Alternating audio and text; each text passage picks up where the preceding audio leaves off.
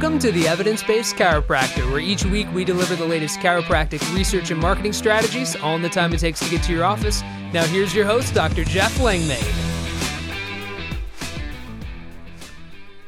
Hello and welcome to the Evidence Based Chiropractor. I am your host, Dr. Jeff Langmaid. On today's episode, we are back with more research, a brand new study in the Annals of Medicine and Surgery. This is all about recurrent lumbar disc herniations, and it's a comparative analysis between posterior lumbar fusion, PLIFs, or repeat discectomies or microdiscectomies and how this shakes out over time. Really, really great information for us to know on the conservative end of the care continuum because it helps us inform our patients better when they come to us with questions about what's going on. And subsequently, when we do see patients that have previously had surgical intervention, we can better guide and direct their care. Before we get started, I'll say a few things about Patient Pilot by the Smart Chiropractor.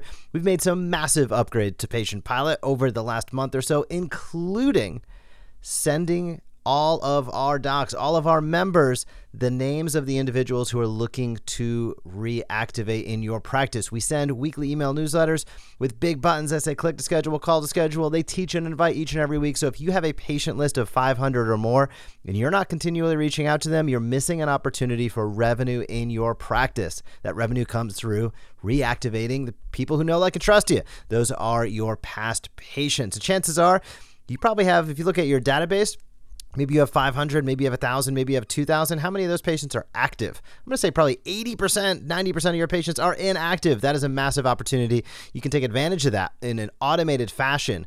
Head over to thesmartchiropractor.com. Hop on a demo with our team. Ask any questions that you want. Thesmartchiropractor.com.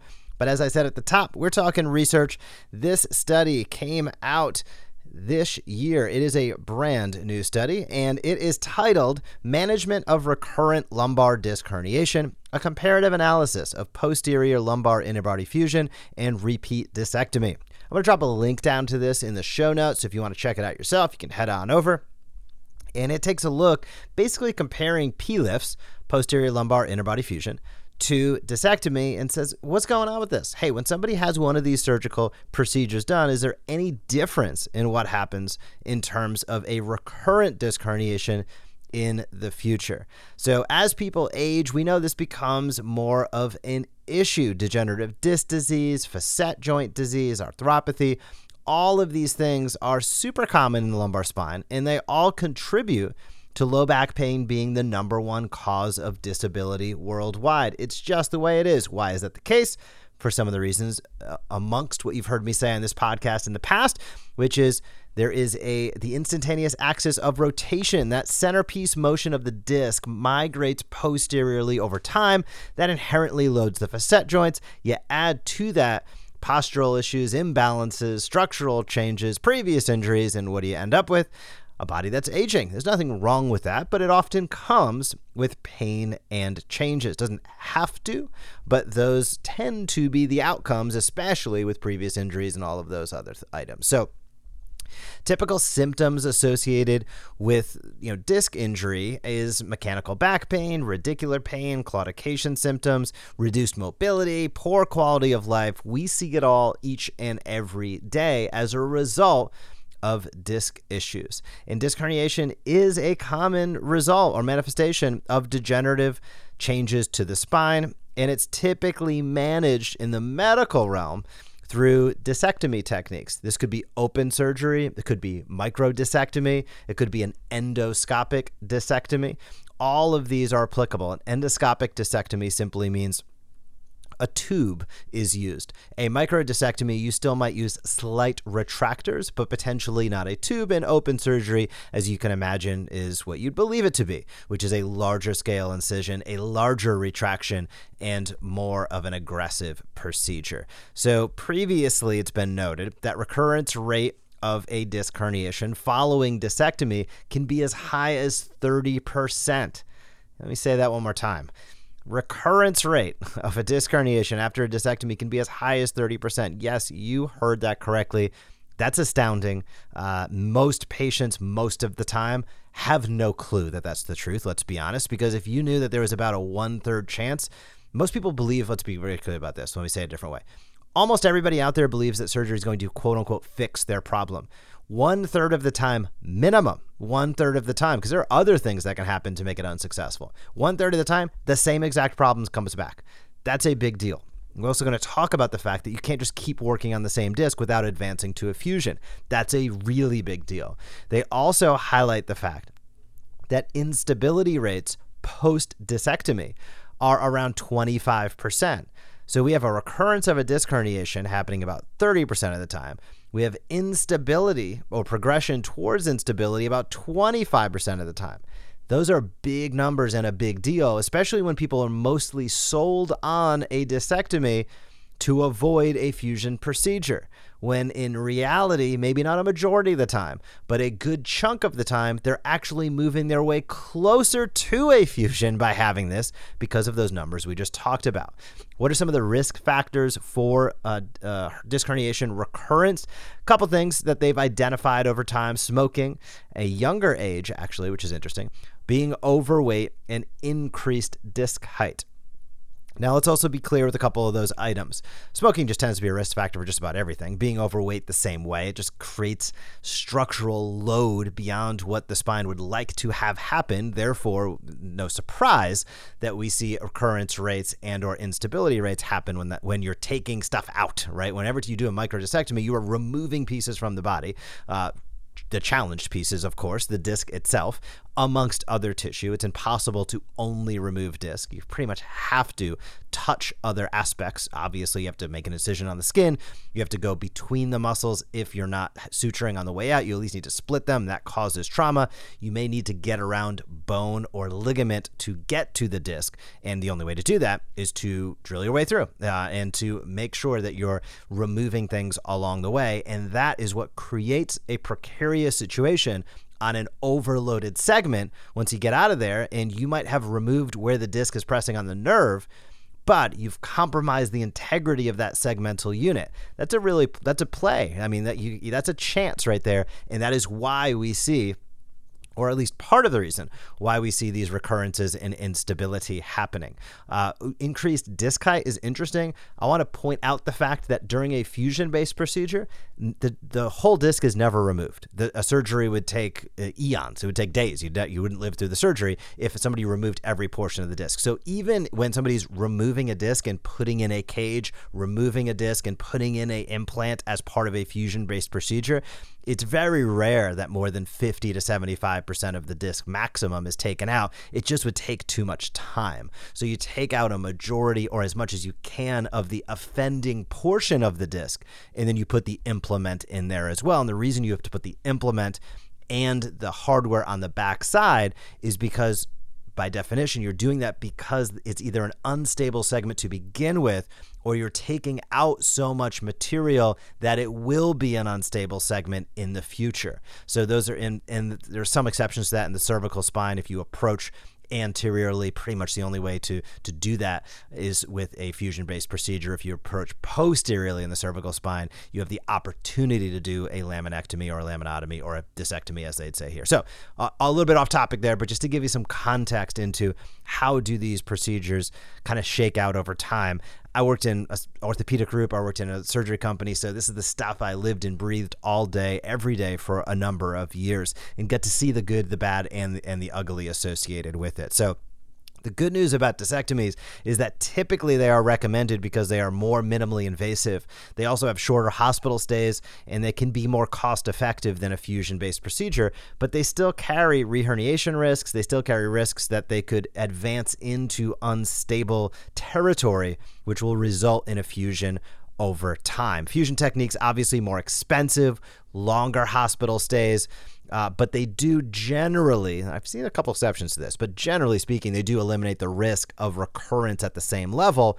But you end up with adjacent segment disease because anytime you're fusing a level, you're overloading by definition the segments above and below. And usually the segment above plain English, goes bad over the next few years, especially if it wasn't perfect to begin with. So, all really important things for you to keep in mind as a chiropractor when you're taking care of people. Maybe again, they have questions about these types of procedures. Hopefully, their surgeon should be giving them the best answers possible, but it's also really nice for them to be able to lean in and lean on you, especially if they're making that tough decision and they've come to you first. Being able to help guide and direct it with accurate information is really important because it's not always that they're going to get the most accurate information in another doctor's office. So, doing the best you can for your patients is a really good job, a really good idea. The other thing is you're going to see patients, of course, that have had previous previous surgical intervention. So, understanding what the risk factors are, what the rates look like, help your clinical decision making as these patients come in looking for help. Now, interesting aspect in this study, a, a, dural leak or a dural tear was the most common complication for both a microdiscectomy and within the scope of a fusion, and that stood at almost 38%. That is insanely high. Um, that's all I know. It's just insanely high. So it was 37% for the discectomy group, and it was about 12% for the fusion group. That's a really big deal. Now, most of the time, a dural leak can be stitched or it can be left alone or sometimes even almost glued, so to speak. But it also can create a really really big challenge. I mean, headaches. There can be hematoma. I mean, there can be a lot of challenges associated far beyond what we can get into today re- related to a dural leak. So it's a really big issue, and it's happening really often. When we look at nearly 38% and then nearly 12%, this is happening a lot. It's important that people be aware of that. Now, the discectomy group, as we've highlighted, was associated with a recurrence rate in this study of 22.5%. There were no recurrences at the same level, let's be clear about that, at the same level when a fusion was performed. So, of the 40 patients that underwent discectomy alone, not fusion, in the study, 22.5% had um, a fusion surgery during the follow up period because of a recurrent issue. So, it's it was like a one over a one in five chance, one in four, one in five chance that if you had a microdiscectomy, you were going to be going back and having a fusion, and that's a really really big thing. Now, of the patients that had a disc herniation recurrence in that discectomy group, Nearly 89% had Modic 2 changes on the preoperative MRI.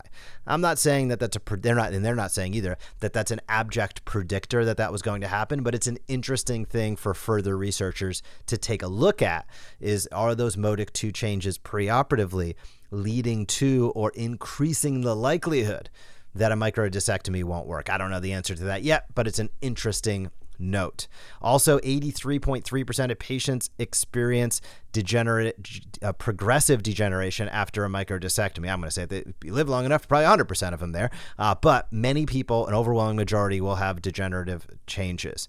So, and it's really also important to note, we've highlighted this briefly, but I want to circle back around to it, which is anytime a fusion is performed, yeah, you're not going to have a disc herniation very rarely. You'll have a disc issue at that level, but you're really increasing the possibility of adjacent level herniation. And adjacent level disease can happen, you know, 25, 35 plus percent of the time. And now you start to end up in many cases with that cascade. And this is what you really want to be careful of. And this is what people want want to avoid, but many aren't they're electing for these surgeries like a microdiscectomy earlier than they should or before they've exhausted conservative options which leads towards this like direct path. And i teach about this every time i'm on stage and it's so direct. Somebody goes in it doesn't happen every time and this isn't an indictment of every doctor out there but this happens all the time. Let's just be super clear about it Patients go in with a radiculopathy. They have an MRI. They take pain medication. The pain medication doesn't work. They get injections. The injections work for a short time and or not at all because they have radiculopathy caused by a disc herniation. That's shown on the MRI. A, mo- a microdiscectomy is performed. 25 to 35% have a recurrence of that, or they have instability then what do they end up with? With a fusion based procedure. So if we want to talk about costs, and this is very rarely have I seen this cited, everybody wants to look at costs on a case by case basis, meaning case value. In other words, well, they came in for a fusion that cost this amount, or they came in. For, many times these things are compounding over time. So the PCP is prescribing the medication, the pain management doctor is getting paid for the injection. None of this is working. The microdiscectomy didn't work, and now they're uh, at a fusion, and now once they get a fusion, now you're uh, increasing your likelihood of adjacent segment disease, which increases the likelihood you're going to stack onto that fusion. Now, thankfully, this doesn't happen in like 90% of people, but it happens way more than it should because it almost should never happen. If somebody's really going through their care algorithms, if they're really taking into accord what's going on with the patient, and quite frankly, let's just be straight about it if they are referring appropriately to chiropractors and really in, you know, instituting movement based care earlier on as opposed to uh, what I'm call medicalized care, aka advanced imaging, you know, medications, injections, etc. This makes a massive difference in the outcomes for what happens to individuals over time. Also, just important to note, blood loss is associated with fusion based surgeries and it's higher than a discectomy procedure, of course, because you're cutting through much more tissue. That's going to create a lot more blood loss. So, the conclusion was in this study the fusion, a PLIF, and repeat discectomy for recurrent lumbar disc herniation have comparable, in this case, intraoperative blood loss. So, fusions tend to have more. In this study, they were about even.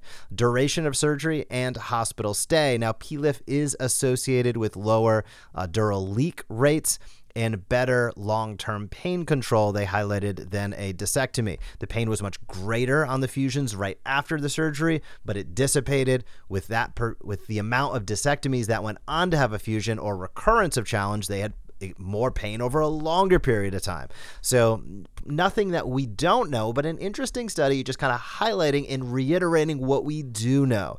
And that's some of the most important things that we can keep our eyes peeled for. A lot of times we highlight chiropractic research on this podcast. We'll continue to do so. We've got some great studies lined up, but I also like to highlight things that we just need to know about, which is what's going on with our patients outside of our practice. The more that we're aware of that, and specifically relative to the spine, musculoskeletal, neuromusculoskeletal care, the more that we know about that, the more that we can engage with our patients, chat with our patients, and let them know when they ask us informed questions, we can give them informed answers. So as we wrap up, I want to say a few words about StemWave. If you're looking to add shockwave therapy into your practice, I cannot recommend StemWave high enough. You can go to gostemwave.com slash the evidence-based chiropractor. That is gostemwave.com slash the evidence-based chiropractor. Hook up with their team, ask questions, hop on the phone with them.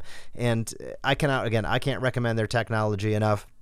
And if you head over to that link, I'll drop it down in the show notes. Just stimulate a conversation with them. They're going to hook you up. They they are supporters of this podcast. I'm going to ask you to support them if you're looking to add in Shockwave into your practice. StemWave is the way to go. Finally, if you're looking to add a virtual assistant into your practice, a virtual CA, no, this is not AI. It's an actual college educated specialist head over to Chiro Matchmakers, schedule a VCA, a virtual chiropractic assistant, a VCA call with the team over there. I use their virtual assistants myself and it is a massive game changer. Like 70% less cost than somebody in the in the practice, totally trained up on what you need, whether it is social media management, whether it's answering phones so you never miss a new patient call, whether it's insurance verifications this is a massive opportunity that is going to take the medical world by storm, and you can get ahead of that curve right now uh, for pennies on the dollar. Head over to chiromatchmakers.com. I hope you have a fantastic weekend practice. Thank you for listening, and I will talk to you soon. Thank you for joining us on this episode of the Evidence Based Chiropractor. If you want to grow your practice, come back for next week's episode. If you want to grow faster, visit the evidencebasedchiropractor.com and join our MD marketing membership today.